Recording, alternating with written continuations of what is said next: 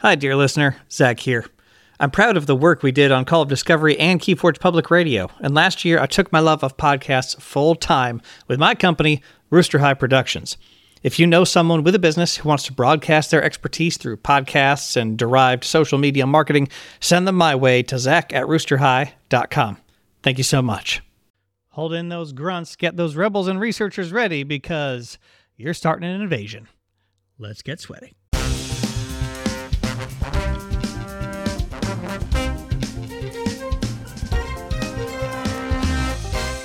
Welcome to Keyforge Public Radio with your host, Zach Armstrong.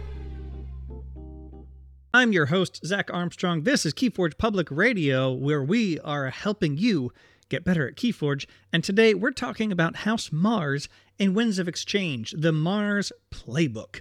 What are they good at? What do they do? And how are you going to respond to them when they're in across the table from you? And if you're evaluating decks, either in a fun sealed match, sealed alliance, building for alliance itself, or for straight up Archon, you're going to want to know what to look for in Mars for Winds of Exchange. And I've got to tell you, They've got some game winning formulas. They've got some stuff that they are very good at. And everybody knew they were pretty strong, maybe not billing them in the predictions in some of the top houses. But in this organized play season, we have seen a lot of Mars on top, alongside especially Unfathomable Ekwidon and Brobnar. Mars is doing a lot of work. So, what are they good at? What are some of the things we can trust Mars to do for opening up a deck and looking at a Mars list? What do we want to look out for? What can we expect? We'll be looking at their common and uncommon rarities today so that you know what you're going to expect in most of these games. They do have a few game shifting rares, but we're not focusing on those today, just the stuff that you're going to see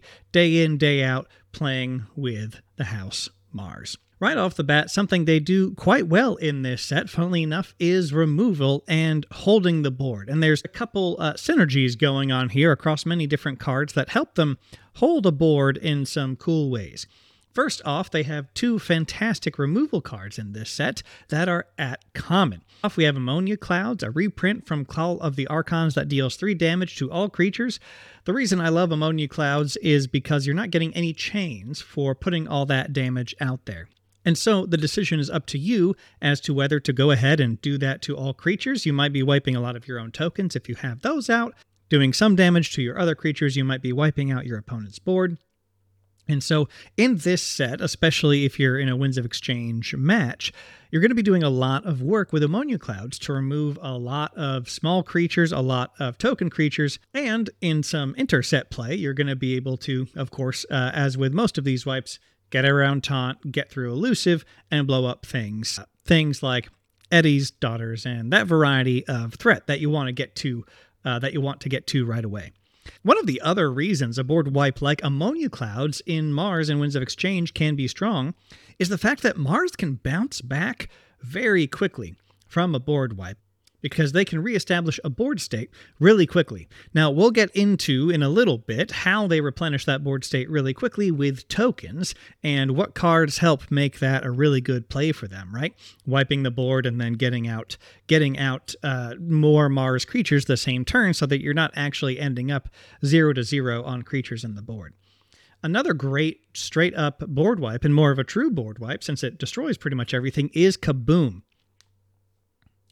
This common action card archives all Mars creatures from play to their owner's archives and then destroys all other creatures. Now, you do get a few chains from this, but it's usually totally worth it.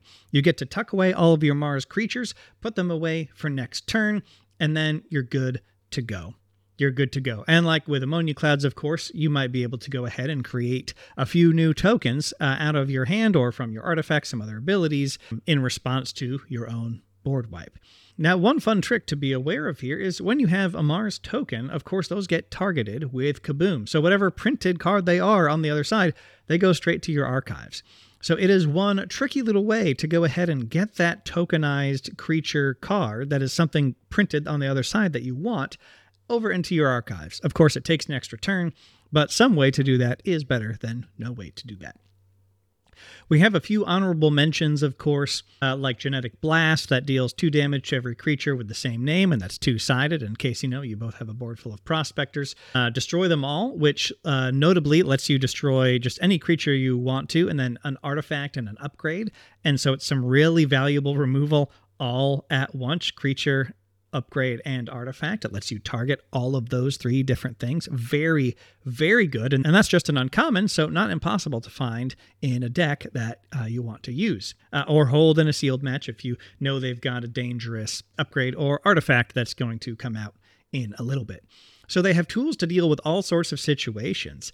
And the great thing about their token generation, like I was mentioning, and then uh, one of their other famous cards we'll mention in a minute, Mars Needs Amber, they have a lot of these tools that can synergize with these kinds of wipe.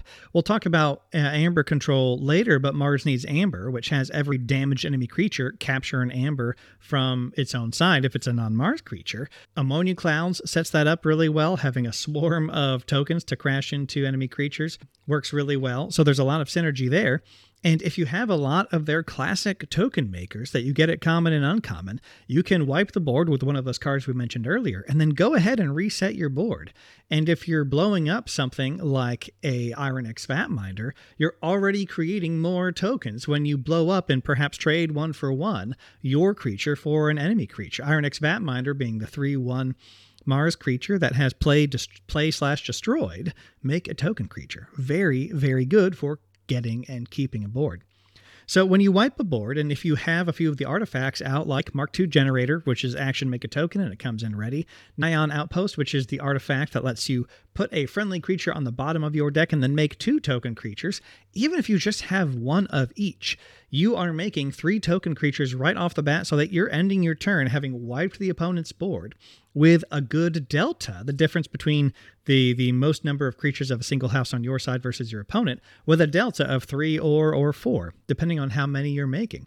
Imagine imagine a situation where you've played ammonia clouds that wipes the enemy's side, you that finishes off your Ironyx Vatminder, you make a token creature, and then you have Mark II generator and Ion Outpost, you're back right up to four, and you can reap for four, fight, do whatever you need to next turn. So their token generation is second to none. And one of my absolute favorite cards in this set is Space Invaders. Space Invaders does this uh, where it lets you tokenize creatures from your hand. You play Space Invaders, you reveal any number of creatures from your hand, and put them into play as token creatures. Now, this card is sneakily one of my favorite cards of all time. It's not as flashy. It's a little bit more, it's very cool. It's a little bit more subtle than other high impact cards. But here's the thing it lets you get non Mars cards out of your hand during a Mars turn, so it's efficiency. It lets you tokenize. It lets you tokenize knowing exactly what you're tokenizing, which is huge because so much of the risk, the payment of tokenizing, of creating a token creature in Winds of Exchange is not knowing what you are tokenizing and taking that risk if there's a card in your deck that you still need right? So you have you're filtering your hand, you have perfect knowledge of what you're tokenizing, and it scales. If you've managed to draw a whole lot of extra cards, or uh, for instance, in a great situation for this is player one, turn one. You only get to play one card, but you play Space Invaders and then a couple other creatures that you're like, no, I want these as Mars as my tokens, whatever they are, maybe Mars, maybe not then you are so far ahead on that first turn. You've just jumped up to what feels like the mid game, right? So, so far, they are great at controlling the board. They are great at making token creatures on mass. And then, whatever happens with that board, they have a way of taking advantage of. Mars needs Amber as Amber control has damaged enemy non-Mars creatures capture one from their own side. Uh, Psychic Network is an action card that says play steal one for every friendly ready Mars creature. If you are making a lot of these and you start your turn with three, four, five, six ready Mars creatures, boom, you are stealing so much with Mars Needs Amber. And a shout out, of course, to the rare Hypnotic Command, which does a similar thing, um, but it's for every friendly Mars creature. They don't even have to be ready. An enemy creature captures one from their own side. Uh, so that is very powerful as well, and you can play it on the same turn that you've made a whole lot of tokens. So shout out, shout out to that rare. So all of this starts to bleed together. Their board control, token generation, and their amber control are all the these different parts of the harmony of Mars singing their song, right? Of Mars singing their song of amber control, of board control, of of really um, of really taking advantage of any kind of board situation. There are Mars setups that can that can do many different things, right? And the great thing about their creatures with this with this kind of board control going over into their board presence is that they have a lot of creatures that are pretty much a must answer creature. What I mean by a must answer is that when you play this card, it is a threat that your opponent has to figure out how to deal with, or you're going to be gaining a significant advantage, moving you towards your victory condition, mostly by slowing them down. Uh, usually, in the case of Mars, slowing them down instead of presenting a threat of a combo. Uh, however, uh, I will mention those combos I said earlier. If you don't deal with a full Mars board, not only can they reap out, especially if it's not only can they reap out whether it's token creatures or not, they also might be setting up for a Mars Needs Amber or a Psychic Network, right? Which is very aggressive and forward pushing. Um, in that vein, they can also take advantage of Crystal Hive, a reprint from Call of the Archons, which is a artifact that says action for the remainder of the turn. Gain one amber after a creature reaps, which is fantastic and rewards you for having that Mars board. And they have these must answer creatures are a few things like Ether Spider, another reprint, 7 power beast. Ether Spider deals no damage when fighting. Each amber that would be added to your opponent's pool is captured by Ether Spider instead. So Ether Spider it, it is so powerful because it takes any and all amber that would enter your opponent's pool. They're not gaining any amber while Ether Spider is out there. This is fantastically powerful. If you have any way to ward it or put it behind uh, taunt, then that just gets that much better and demands that they have an answer if they ever want to have Amber ever again right? So ways to protect it are fantastic. This is a huge tempo. This is a huge tempo play because you're taking their amber, you're not letting them get to that, you know, their gated forge a key step, right? Where you need to get through three of those to win the game, and you're keeping them from advancing at all while hopefully you're advancing your own game plan and maybe keeping them down. And as far as removal goes, I'm going to toss out a fun combo here. There's a card called Exterminate Exterminate, an uncommon action card that reads Play for every friendly Mars creature, destroy a non Mars creature with lower power. And in the case of Ether Spider, it can't fight, but it's got seven power. And so you can blow up anything up to a six with Exterminate Exterminate with Ether Spider out on the board. How about that? A few of the other uh, tempo amber control cards they have are Nizik Resonator a soldier and a Martian. It's a two power, one armor, and it says for each friendly neighbor Nizik Resonator has, your opponent's keys cost plus two. You have uh, also for tempo Ixal the Iron Captain, a 4 1 Martian and Ironyx traded that says play each friendly Ironyx creature captures two, and there's a number of those in the set. You can capture, I mean, that scales so quickly. Capturing two onto a 4 1 is already pretty solid, right? Up to seven, and you're capturing two to keep them off a key. But every every Ironyx you have on the board, of which there are a few like Ironyx Vatminder and the token Rebel is Ironyx traded, uh, you are capturing two onto each of those, which can get really big really quickly and it starts to require a lot of fighting or just a straight up board wipe to go ahead and get all that amber back. They also have one of my favorite key cost control cards in Mars. They have Mix the Tall Minded 5 power Martian that says your opponent's keys cost plus 1 for every friendly Mars creature in play. If you're making tokens or you've got a few things to play from hand, you can finely tune exactly what you want their key cost to be. Because remember, this gives you a strategic choice if you have a choice in how many you can make. Let's say they are uh, threatening to forge at, uh, they have nine amber, so they're threatening to forge for six. Uh, if you really want to, you could go ahead and just get three creatures out, and Mix, of course, triggers itself, it counts itself, and have them forge for the full nine so that that nine amber is quote unquote lost, right? They still get to forge a key, um, but if they for if you let them forge at six later, then they still have that three amber hanging around. Uh, or do you push it up to 10 because you want them to go even higher? Maybe you have a Rant and Rive over in Brobnar that you're holding. Maybe you know you're holding another mix somewhere, or you're going to drop a Nizhik Resonator next turn. And you can really fine tune exactly how much you want them to spend. So, a fantastic card triggers itself. It's already a plus one on a five power body on its own, and then it's a plus one for everybody else who's out there. And as far as threats go, there's also Memrox the Red. Memrox is a 5 power Martian that says your opponent's cards cannot leave your archives, and it says action, gain one for each card in your archives. So, already some potential high end Amber Burst if you're archiving a lot, and that ability, your opponent's cards cannot leave your archives, refers to a kind of ability, a theme that we have on a number of different Mars cards, where you take your opponent's creatures and put them into your archives. Things like Scoop Up, which targets a friendly and an enemy non Mars creature and puts them into your archives. Things like Suspended Animation that puts a damaged enemy creature into your archives, and whenever they leave, uh, whenever they leave your archives, they go back to your owner's hand. And so Memrox the Red locks all those opponent's cards into the archives and is an Amber Burst card. So Mars has a lot of creatures that do either a whole lot of one thing or give you a lot of options on them, like Memrox Mix, a Nizhik Resonator, the key cost increaser from earlier that's plus two per neighbor, which is bonkers right? They have a lot going on on each card. The average utility of each of their creatures is quite high. So as you're building this board, your opponent's going to want to fight them down. They'll be damaging their creatures from Mars Needs Amber.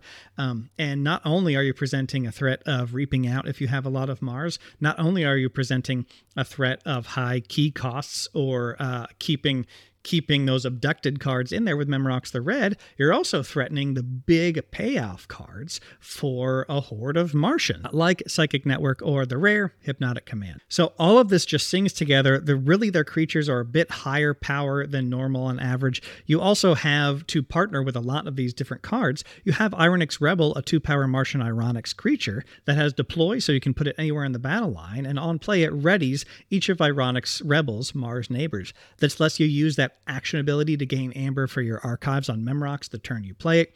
That lets you just do a few additional uh, reaps or fights, whatever you want to do. It's just speed and it's utility.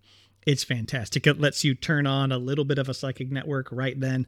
Lots of good stuff. So they can take over a board, especially with their tokens. When they have a Martian token, they have a lot of strong creatures outside of that. They have good removal and good ways to recover from the removal when it blows up their own board, along with good amber control. So you're usually going to have amber control along with the ability to flood the board in Mars.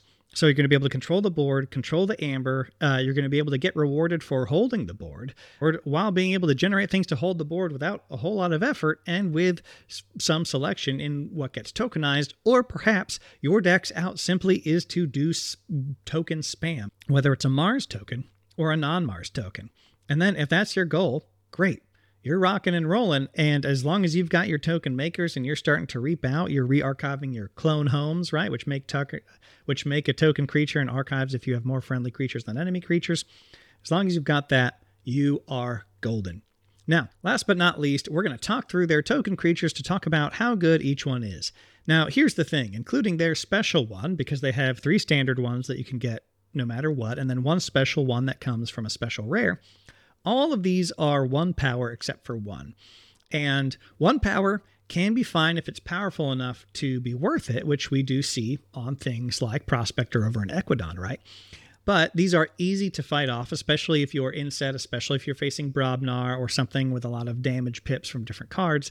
These are relatively easy to get rid of. So, with that in mind, we'll go down the list. First up, we're going to look at Researcher. This is a one power Martian scientist, and it has an Omni ability. Reveal a Mars card from your hand and archive it. Now, that can be quite good in a lot of decks. If you have something like Legionary Trainer bringing them in ready, then you have a ready creature with an Omni ability. Boom, you can go ahead and use that and archive a Mars card from your hand. Now, you are revealing it, you're giving information to your opponent, but at least that is theirs. You know they know it, but it's theirs to use that well or not right? Or theirs to forget if you're in a, a high uh, a high intensity game, right? So researcher researcher can be quite good. Um, if you've gone through a lot of your Mars cards, you might only be archiving a small handful off of these, and they are easy to fight off. However, it is a pretty useful ability. One edge case I do have to shout out is that if you're not in Mars, if your active house during any turn is not Mars and you have an enraged researcher, remember that the rules for enraged, that enraged token on your researcher, say when it's used, it must fight if able. If your active house is not Mars, that researcher is not able to fight. Therefore, an enraged researcher can use the Omni on a non Mars turn. Now, if you're on a Mars turn, guess what? It can fight. So if it's used, it does have to fight, right? So Researcher, uh, pretty good. You're going to get a little bit of efficiency there. Not as much as perhaps some of us were dreaming when we had this card spoil a little while back, but pretty solid. And I think in some decks that want to set up for big Mars turns and don't care too much if the opponent knows, these are going to do uh, just fine. However, I haven't seen them taking over a whole lot of games. Rebel is the next one, the next token creature for Mars here in Winds of Exchange and Keyforge.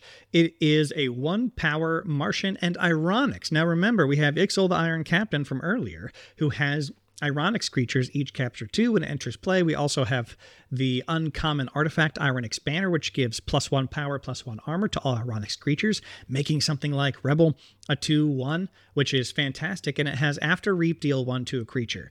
Now, I understand why this is one power because you can get an Amber and a damage to send to a creature of your choice, you know, on a Reap here with Ironic, with with Rebel. So that is fantastic. It's, of course, easy to deal with, easy to fight off, as we've talked about in previous uh, playbook episodes, like looking at uh, Senator over in Saurian. Just going up to two power is so huge for a token survivability that the the ability on Senator being underwhelming really isn't that bad because it's it's two power. You can still do a lot of good stuff just by having a two power token if your deck wants to use them.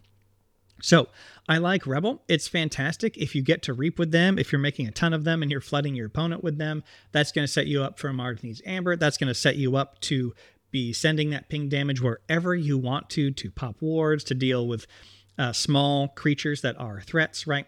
So good, not going to be really survivable at one power, but if it is living and you're reaping out with a board of rebels, you are getting to do an awful lot at once because just a reap out threat is huge and if you're also doing some damage to support your other game plans some removal, some removal, that's fantastic. So a good token, not going to be real survivable, but see how much advantage you could take of it, right? The last regular token is Grunt. And here's the thing. Here's the thing. Grunt is very good. Grunt is 3 power Martian soldier. That's it. It's blank because 3 power with no drawbacks on a token is just fantastic. Grunt spam is a good a good thing to have in a deck where you're throwing out a whole bunch of grunts, you are reaping out like crazy. Maybe you're stealing with Psychic Network right. Grunt is one of the best tokens to survive and then let you execute on a Martian game plan. I love Grunt. I have my own Grunt Flood deck that I don't think is quite near the level of Ooze over on Team SAS, right? However, grunt decks grunt spam is just fun. Uh, if you have a grunt deck that you think has quite a few token makers and might be pretty cool and it might be a deck where it says it just wants to make tokens and it doesn't care too much what it, what it tokenizes once you have all the pieces right? Try it out. They're a lot of fun. I have fun with them and it's just solid because it's survivable. It sticks so you can fight. You can reap. Three power on a fight where you're getting a bunch of them is good. Reaping of course is very good. If you've got a ton of these right then you're reaping for whatever you want to Lastly, we have Blorb. This thing has been a beloved meme for a while. It is a one power token creature with the beast trait. It is elusive and it says Blorb cannot reap. Hmm. It has the destroyed ability return Blorb Hive from your discard pile to your hand. Now, Blorb Hive is an artifact with the location trait and it reads Omni, destroy a friendly creature. If you do, make two blorbs. Then, if you control 10 or more blorbs, destroy Blorb Hive and forge a key at no cost. If you've seen this around already or you're doing the math right, that means you can destroy a creature, make two blorbs, and then if you have 10 or more blorbs, and this is Omni, so any turn, then the blorb hive destroys itself. You get a key for f- free, quote unquote. You've made a lot of blorbs, goes to the discard pile. And blorbs have that destroyed ability where if you can destroy a blorb and then return it to your hand and then play it, assuming you're in Mars or you have a way to house cheat, then you can get that blorb hive back out and maybe threaten that the next turn. Now, I don't know if any uh, anybody who designed a Blorb Hive is listening to the podcast, but I've got to compliment the team on just how balanced this is because forging a key with Blorb Hive is not just a meme. It is possible, but it's also not so strong that this meme combo is taking over tournaments, right? But there are some really cool Blorb Hive decks. I don't know if I've seen one that's actually ever going to win a Vault Tour, but I've seen some that are a ton of fun that are really strong right? That are really strong for for what they are. So the blorb cannot reap, which is the major downside, but of course that means it's removing that amber gain towards your win condition of 4J3 keys, right? And replacing it with, well, just get a ton of blorbs instead, and then you can repeatedly forge for free. So blorb Blorb needs a couple synergies to really work because sometimes what happens is you get this Blorb hive in a deck and it overwrites the token to make it Blorb, and you don't have a lot of synergy with a one power elusive creature that can't reap that wants to have 10 of it out to get your keys that way. But when it's in a deck where it really matters, you're going to see things like Harmonic Ritual or Membership Drive in Sanctum, which both reward you for having a Harmonic Ritual, a lot of the same house and creatures, and then Membership Drive, which makes a token creature and then gives you one for every token creature uh, you control. Uh, you also want to see things like over in Mars, like we were talking about, Psychic Network. So when you start to see a lot of the synergies in a list for Blorb Hive, then it really starts to sing when you have more ways to reward yourself for Blorbs than just the Blorb Hive. All that said, forging a key with Blorb Hive is really one of the absolute fun, janky joys of Winds of Exchange. It's so much fun. It's so much fun. So that's the Martian playbook. Uh, really, I spent most of the time telling you, oh, yeah, they're really good. So that's it for Keyforge Public Radio today. As always, you can find everything on keyforgepublicradio.com. We have blog posts there, especially some guest blog posts. Uh, all the old episodes are on there. There's the merch shop where you can buy things like the Keyforge Public Radio shirt that uh, I am currently wearing as I record this with the logo on there if you want to rep that at your locals or your events. And if you're playing Keyforge with some friends or you're trying to get a friend into Keyforge who just doesn't quite understand how deep it is, send them Keyforge Public Radio. Send them to the website. There's also keyforgepublicradio.com slash follow if you want to send them straight to a page where they can click on the platform they want to listen on or on the YouTube channel and so just share Keyforge Public Radio with a friend. That is the best way for a podcast to grow is if a friend recommends it to another friend. And if you've been getting value out of this podcast, if you've been enjoying learning uh, more and more about Keyforge, either affirming what you knew, uh, taking you deeper into the mechanics of the game, share it with a friend. And then if you feel so motivated, we've got the Patreon as well, starting at $4 a month. That gets you access to content votes and my twice a month uh, Patreon podcast, which you can also log into Spotify if you're a Patreon and listen through Spotify now, which is really cool.